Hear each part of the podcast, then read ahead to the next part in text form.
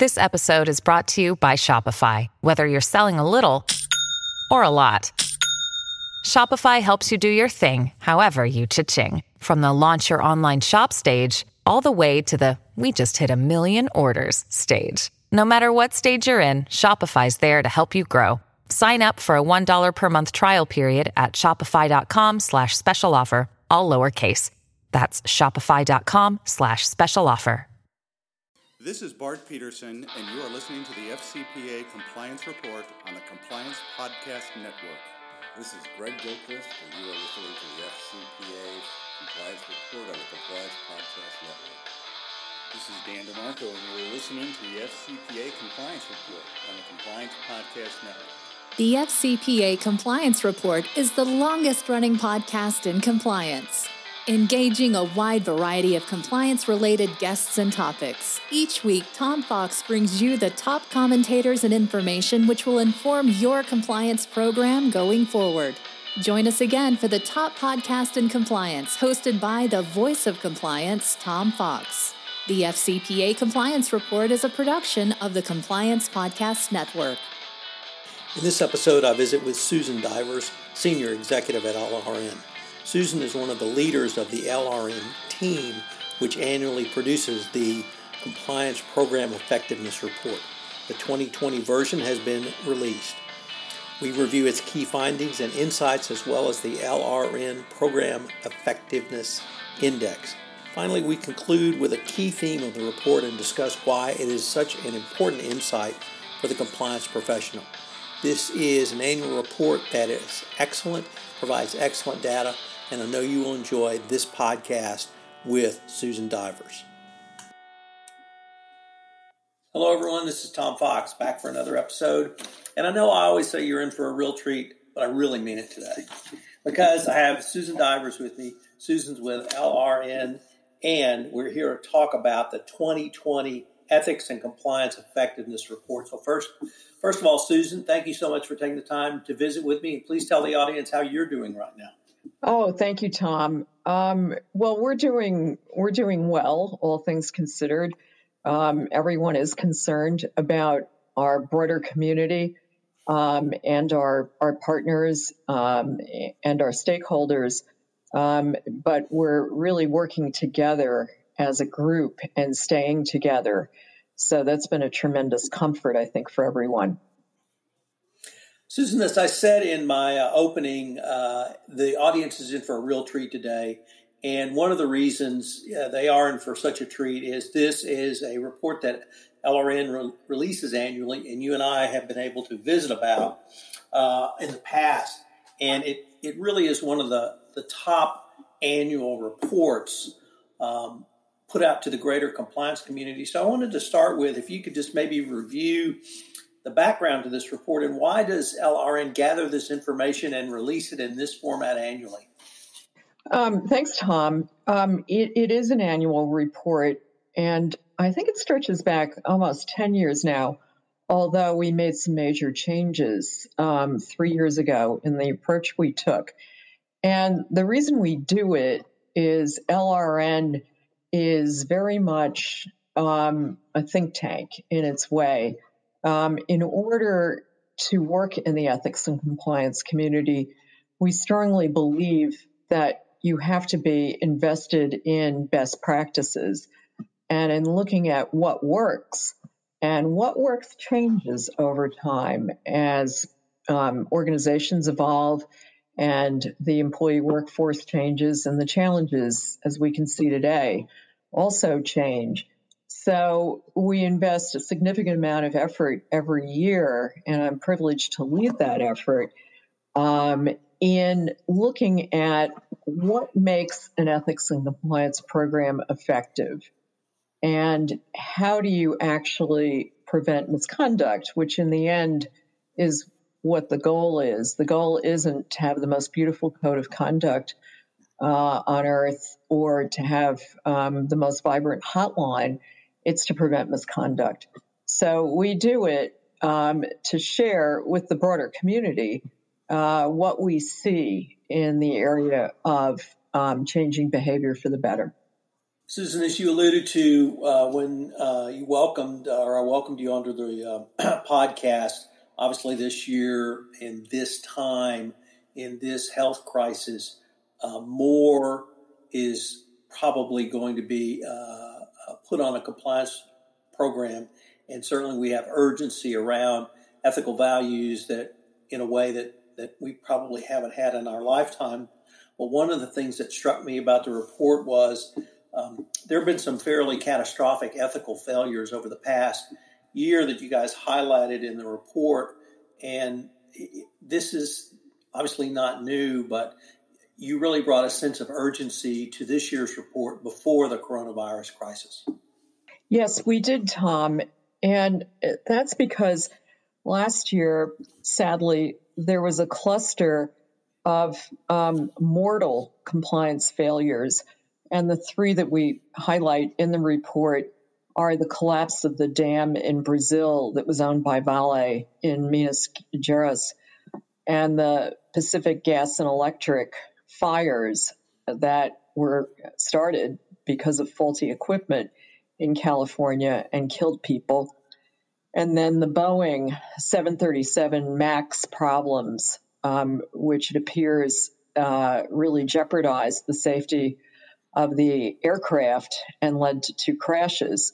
So those are very stark and tragic examples of what can happen when people say one thing or focus overly on procedures, but neglect and don't focus enough on what's actually happening and whether the procedure procedures are in fact being followed and whether in fact the underlying culture uh, is telling people informally, you don't really need to do this and it's not going to matter because uh, we're going to get the airplane into production by this date anyway. Or, uh, yes, we know there are cracks in the dam, but we'll deal with it at some point. Or in the case of PG&E, uh, we're going to mislead regulators about the fact that our towers uh, need maintenance and are sparking. So th- we thought those really couldn't be ignored uh, because of the mortal consequences that, that ensued. Susan, I was wondering if you could uh, walk us through some of the key insights from this year's report. I, I would say that the first one um, and the and the overarching theme is that if you really want to address misconduct, you have to address culture. Um, I think one of the shifts in our profession of ethics and compliance has been away from a sole reliance on rules or even a principal reliance on rules and a recognition that culture is what determines whether you prevent misconduct or not. And as we detail in the report, regulators now get it. Um, it's been a while in coming, but uh, they recognize that you know you can pass all the laws you want, you can have as many procedures as you uh, can invent, but in the end, it's the culture of the organization that determines whether they're followed and how they're followed. Um, so, with that in mind, um, the, as the overarching finding, um, we looked at some of the key drivers in setting up and maintaining an ethical culture. And, you know, not surprisingly, one of the first ones is that leaders at all levels have to model values based behavior. Um, it, it's not enough if the CEO every quarter says something nice about ethics um, and you know the code's updated. Um, what you need in particular, and there's very interesting research on this. Um, John Drimmer of Paul Hastings and I wrote a white paper on it last fall that shows that middle managers, um, people who interact uh, with employees broadly, uh, are very critical in this area. And having middle managers that really model ethical behavior uh, and are willing to talk about it as well uh, is one of the key drivers of whether you have a culture uh, that supports ethical behavior. Um, and then, not surprisingly, because um, this is something that LRN has said for 25 years, that values are critical. Um, again, yes, you need rules and people need to know what the process is. But if you don't have a value based culture that says uh, trust is absolutely critical, respect is critical, transparency is, a criti- is critical, then you just don't really have a program um, in the end. Um, and then another key consideration is, and this is something that you've written about extensively, is is the ethics and compliance function permeated throughout the organization? Is it operationalized? Um, and do people actually take into account um, what uh, the true values of the company are and what the risk mitigation processes are in making business decisions, or is it just sort of something off in a corner that people do once or twice a year? Um, and that's particularly important when you're setting revenue targets or production schedules, um, because that has to be an element of consideration. Otherwise, you wind up in a Boeing or PG&E or Vale situation. And then another key finding uh, which again won't surprise you, is that regular audit, evaluation, and risk mitigation are key to keeping the program alive and vibrant and meaningful. And one of the best practices we highlight in the report is doing root cause analysis, which means uh, not just sort of saying, "Oh, that was a that was a one-off, that was a rogue employee," but taking being willing to take a hard look and make sure that there isn't something wrong in that system. Um, for example, Wells Fargo, the whole system was corrupt, uh, as it turned out, and it, the code of conduct wasn't driving behavior. It, it, was the impossible sales targets. So those are, are four of the key findings that we highlight this year. Susan, what are some of the key or important, or perhaps that's not the right word, what are some of the common elements you see or LRN sees as reasons for ethical scandals? Yeah, well, you know, the, the, the ones that we highlighted um, had very interesting common elements. And, um, you know, that's an area we're going to keep looking at because the more you see it, um, the more important it becomes to talk about it as a way of actually preventing misconduct.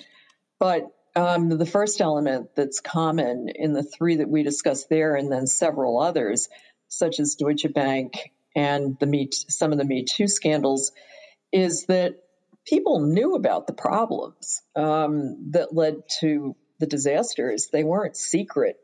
Um, you know, I was really struck when, and, and actually appalled when Boeing's former CEO um, testified last autumn before Congress and was asked if they had, um, you know, a culture problem, and he said, "No, we just need some more safety procedures." Um, but later, the internal emails uh, that were disclosed and the internal um, messages that were disclosed, you know, clearly demonstrated that many people involved in the production uh, knew that there were issues. And one senior pilot said, I wouldn't let my family fly on this, would you? Um, so it, it, it's frequently the case, if not almost always the case, that people knew that there were problems.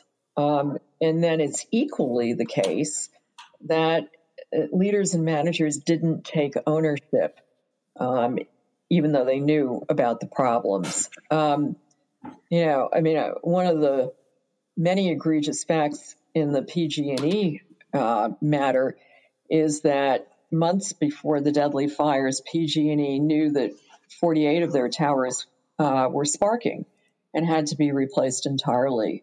I mean, they had that in reports. They didn't do anything.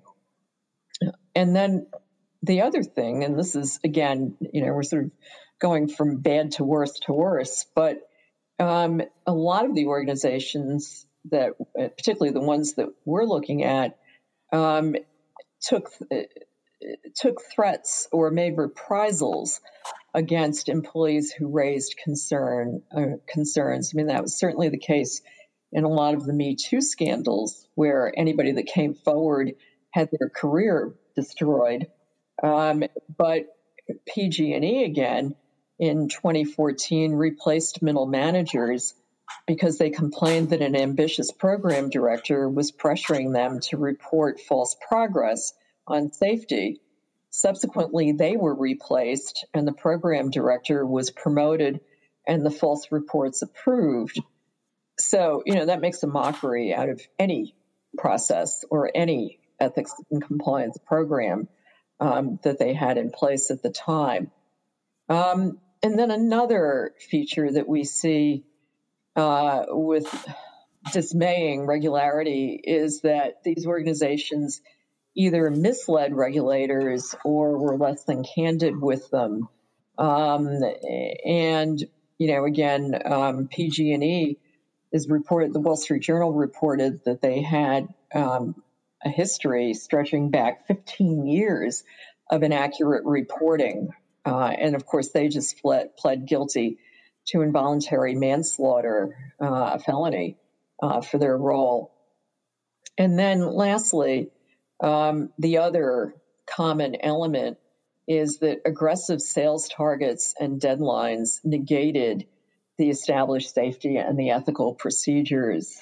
Um, it was reported that Boeing employees said there was a go, go, go pressure to design the 737 MAX to avoid the need for time consuming simulator training.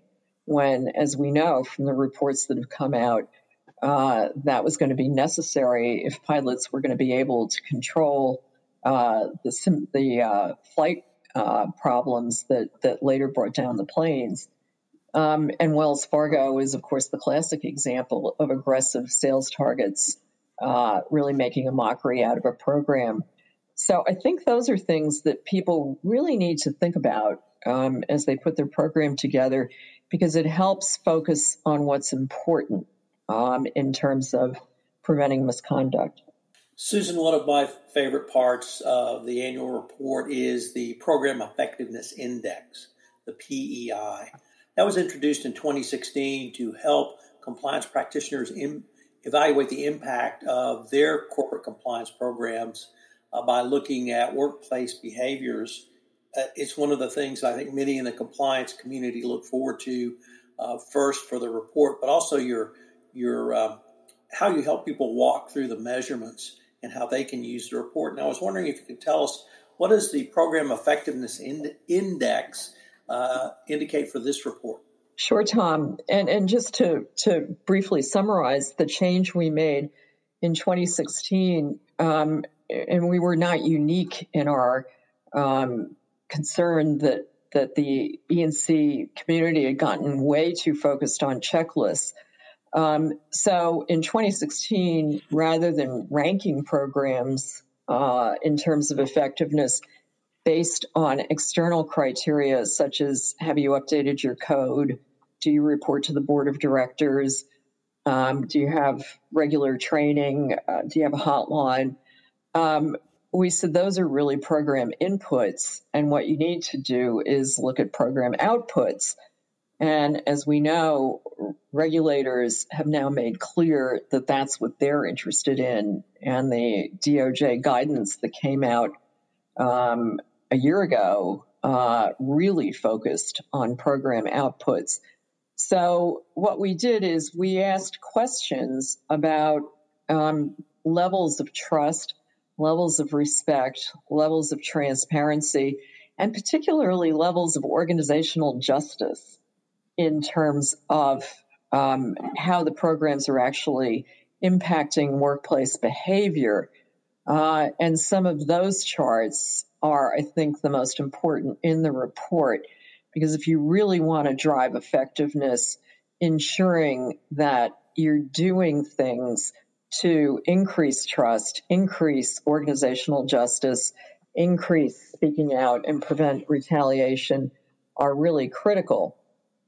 Um, so this year, some of the interesting findings, I mean, there are many, um, but um, some of them that particularly jump out um, show that when leaders balance compliance risks that arise in pursuit of new business or greater revenue with effective mitigation measures and controls, employees are four times more likely to question decisions if they conflict with organizational values.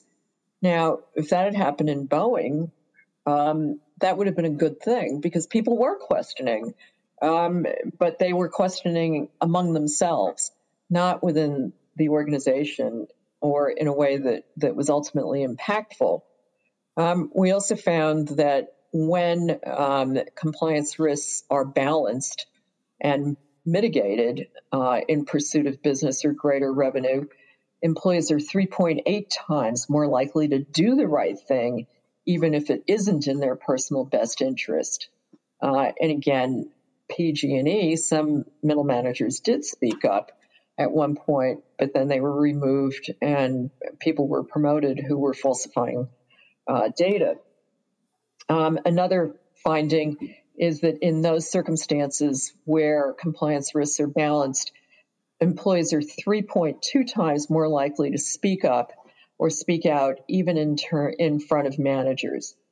So, creating a culture in which these kinds of meaningful dialogues and meaningful inputs from the people who are actually on the front lines of doing the work is absolutely critical um, in terms of program effectiveness. I mean, it sounds simple when you say it, um, but when you look at the misconduct scandals, um, it's clear that that isn't always what, in fact, happens um, in these instances.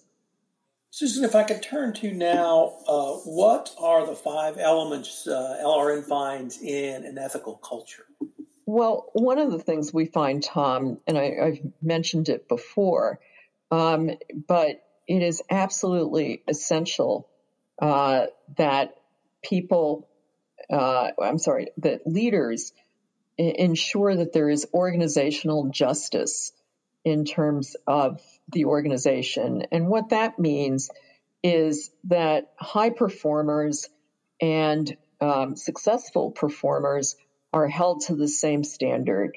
Um, again, you know, there's that example from PG&E where uh, a manager was promoted even though he was basically pressuring people uh, to falsify results. Uh, if you do that, then um, you know that's that's not uh, that's not promoting organizational justice. Um, and then another key factor in this area um, is, as I mentioned before, modeling um, ethical behavior and making sure that you take ownership of risk um, in your operations. It, it shouldn't be something that's done strictly at the corporate level or at the legal and compliance level, but it should be something that managers do um, by looking at the risk the ethics and compliance risk in their business and addressing it. And again, I think all of those scandals could have been um, basically prevented had that happened. Um, we also, of course, see a role for boards of directors uh, in supporting and overseeing ethics and compliance um, because without the board holding senior leaders accountable, it's very difficult uh, in some instances to maintain an ethical culture. And you look at uh, particularly some of the sexual harassment scandals where boards were aware, one way or another. Uh, CBS comes to mind and NBC that there were major problems with um, some of the senior people, including the CEO, I believe it was CBS, and yet they turned a, a blind eye. Um, and so making sure that boards are engaged in this area is very important. Um, another key finding is that you, your values have to permeate everything. They can't just permeate your code or your policies or your training. Um, they have to be really throughout the organization in every corner of it. Or as one CECO said to me this year, uh, values have to be in the drinking water and what we're seeing in our research is that high performing organizations, organizations that have impactful um, ethics and compliance programs, are good at basically focusing on values, um, prioritizing using values to make decisions, connecting people with a clear sense of the organization's purpose, um, heightening risk awareness, and serving as a resource um, that people can use uh, to figure out, you know, what they should do in situations that arise. Um, we're seeing the same thing with policies. Um, we do a lot of work in the policy area, helping organizations simplify their policies so that they're actually accessible to employees and easy to understand and integrated with procedures. Um, one of our partners uh, said he'd like it to be just like Amazon, where you can click on a policy and get to the procedure and check out, uh, do what you need to do, get the scrutiny you need to do. Uh, without sort of searching through pages and pages or going through a complicated time consuming process. Um, we see the sim- same similar issues with training. Um, one of the things that we recommend, excuse me, is that people use mobile devices to the degree that they can uh, to deliver training, because as we know, um, people are usually on the go uh, when we're not in a situation like we are today, and um, making it again easy for people um, to get trained and to find the training that they need um, as they do their jobs um, should be a priority and is a priority um, for well functioning programs. And then, as I mentioned before, um, emphasizing audit evaluation and risk mitigation is really critical. I am surprised as I do the PEI report every year that um, more companies don't review their ethics and compliance procedures every year to reflect uh, key risks. Um, this year, we saw that um, over half of high performing programs um, did that, and in fact, a substantial percentage. Um, but in the sort of medium impact and lower impact programs, that wasn't the case. And unless you're actually mitigating the risks that you face, um, you know, then I'm, uh, it calls into question the usefulness of your program. And then um, two more findings before um, I wrap this part up. But um, we mentioned risk earlier, and it struck me as I read um, all of the guidance that came out from various regulators this year, the fraud section, the antitrust division of DOJ, um, the Office of Foreign Assets Control, and even the French uh, uh, anti corruption agency, how focused they were on mitigating risk. Um, because there's a recognition among regulators now that um, it, you can't address everything with equal weight you really have to tailor your program to the specific risks that your organization is facing. Uh, and what we see is that high impact programs do a very, very good job of that. They involve their audit departments in addressing those risks. Um, they um, they spend a lot of time thinking about risks and getting input on that um, from all levels of the organization. And then they take concrete steps to ensure that their policies and procedures uh, are in, in, in, harmony with mitigating those risks.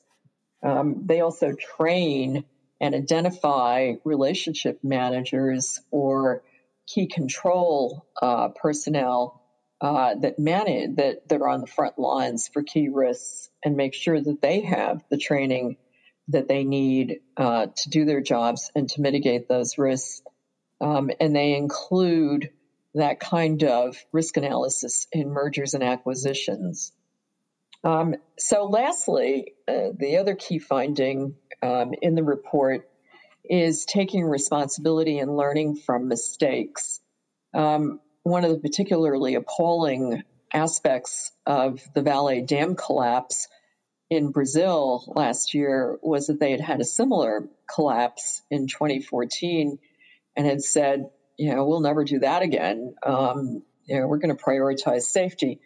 But they embarked on an ambitious growth program and apparently didn't learn um, from the previous experience the lessons that they needed to learn to prevent that from happening again. And that's just really uh, inexcusable. Um, so it, rather than fall into the trap of saying, oh, it's just one or two people, one rogue employee, or two or three, um, what we see is that high performing programs spend the time and have the courage to take a really hard look at what caused this. Was it a rotten apple or was it a, a rotten tree? Um, and that's that's a key way uh, to ensure that you're not simply repeating the mistakes of the past. So, Tom, those, that's a quick, hopefully, overview of, of the key findings this year. Susan, there was one thing that struck me in reading this report, and, and it's in many ways as basic as it comes. Uh, so, I don't want to say I had a blinding flash of insight, but it struck me that um, all of the characteristics of an effective compliance program all of the characteristics of companies who have an ethical culture that you found in this year's effectiveness report are interrelated. And we often talk about, and I'm as guilty as anyone, the 10 hallmarks of an effective compliance program, OECD 13 good practices, and then would detail what you need to do to, to meet every one of those standards. But in many ways, this report drove home to me that you can't have an effective compliance program, you can't have an ethical culture unless they're all working in concert. And uh, working in concert together, uh, of course, that includes your continuous monitoring and then continuous upgrade and improvement. But it's it's uh, um, I know this is an audio podcast, so uh, listeners won't see it, but I'm interlacing my fingers because I really want to emphasize the interconnectedness of all of the components of a compliance program. Would that be a fair assessment from this year's report? Absolutely, Tom. And, and it's really a key principle that I think has been somewhat neglected. Um, and I think it's in part been neglected because there's been much too much emphasis on checklists. Um, and I remember, I think it was three or four years ago, the Ethics and Compliance Initiative came out with their blue ribbon uh, best practices report, and they uh, were very harsh about the fact that that people rely way too much on checklists, and mentioned that it can give you a false sense of security. Uh, and in our practice, which involves evaluating ethics and compliance programs, I've been surprised to see um, top top quality organizations and Fortune 500s and uh, world leading companies and organizations that have all the elements of a program. It's as if somebody, as you said, you know, took the OECD checklist and said, "Great, we've got that, and we've got this, and we've got this, and we've got that," um, but they haven't connected them, and they haven't really looked at them in a holistic and dynamic way uh, and said, okay, um, what is it that we're really trying to accomplish? And how are all these elements either working together to accomplish it uh, or not? And what we see too in our practice is that when organizations actually do connect those dots, um, they find that they have a lot of hidden synergies or hidden successes uh, that they can then scale out um, and and use. I remember we were working with an international organization, and um, they have a very vibrant intellectual community in the organization that voluntarily was looking at problems like domestic violence and finding commonalities uh, that then could be used to really drive uh, best practices in terms of eliminating uh, domestic violence, but they weren't integrating that type of intellectual content and um, input into their program. And, you know, that was low hanging fruit for them. They could do that. And they started doing that. And they really started becoming very innovative in the ways they tackled some of the issues they were facing, for example, sexual harassment. Um, so, backtracking for a minute, taking a look at your program and saying, okay, it may technically meet the criteria that you're mentioning and that the regulators have put out, um, but are we really maximizing its use? Are we ensuring, as the one CECO said to me this year, that it's in the drinking water? And to do that, you really need to get all the pieces working together. Um, and if your emphasis um, is on, for example, this year, resiliency and staying together as a community and supporting each other, then um, that should be the message that is carried through uh, and communicated to people throughout the organization as effectively as you possibly can. Does that answer your question? Oh, it really does. Um, and uh, like I said, it was it was a great insight for me, and one of the things that I certainly am going to try and start talking about. Uh, I will tell you that I'm also going to purloin your phrase: "Is your compliance is compliance in your company's drinking water?" That's fabulous. Susan, unfortunately, we are near the end of our time, but I was wondering if the listeners wanted uh, more information, where could they go? Oh, absolutely, Tom. Um, they're very welcome to go onto our website, lrn.com. Um, the report should be live by close of business. Um, and we're always happy to enter into dialogue, um, answer questions, um, and uh, carry forward a focus on what actually works. Thank you so much for having me. Susan, thank you, and I look forward to continuing the conversation. me too, Tom. Take Hello, everyone. This is Tom Fox. I'd like to thank you for listening to this episode of the FCPA Compliance Report. I've linked to the LRN 2020 Compliance Program Effectiveness Report in the show notes. I would urge you to check it out. It has some great insights. I've also linked to the LRN site. They have some great resources available, and of course, in the compliance community, they're extraordinarily well known.